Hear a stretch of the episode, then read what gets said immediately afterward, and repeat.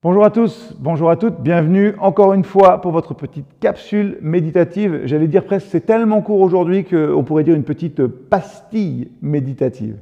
Un verset, le verset 25 d'Ecclésiaste 2. Car personne ne peut manger ni éprouver du plaisir si Dieu ne, lui accorde pas. Dans ce verset, hein, l'Ecclésiaste nous rappelle l'importance de trouver la joie authentique dans les plaisirs simples de la vie et il se demande finalement, qui sinon lui-même réellement manger et jouir de ce qu'il a acquis. Ça souligne l'idée, ce petit verset, que la véritable joie découle de la véritable capacité à apprécier pleinement les bénédictions de la vie. Alors, quel défi pratique pour aujourd'hui?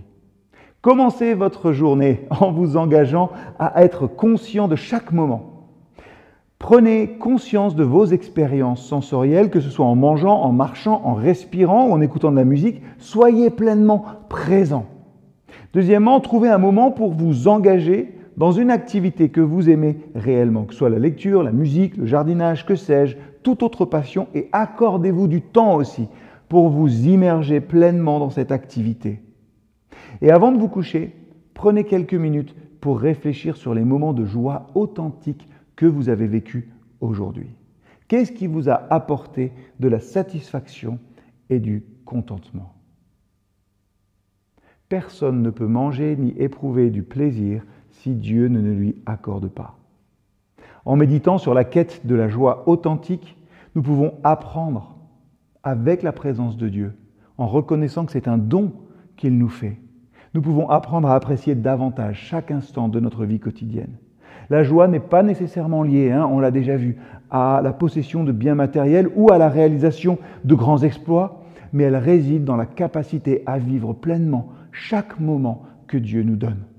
En développant cette conscience hein, du don de Dieu qui nous donne chaque chose, en appréciant les petites choses, on peut cultiver une joie intérieure durable et une gratitude aussi pour les bénédictions de la vie. Cette méditation nous rappelle que dans la vie, comme dans notre vie chrétienne, dans notre relation avec les autres comme dans notre relation avec Dieu, la joie peut être trouvée dans la simplicité, si nous prenons le temps de reconnaître tout ce que la main de Dieu nous donne chaque jour.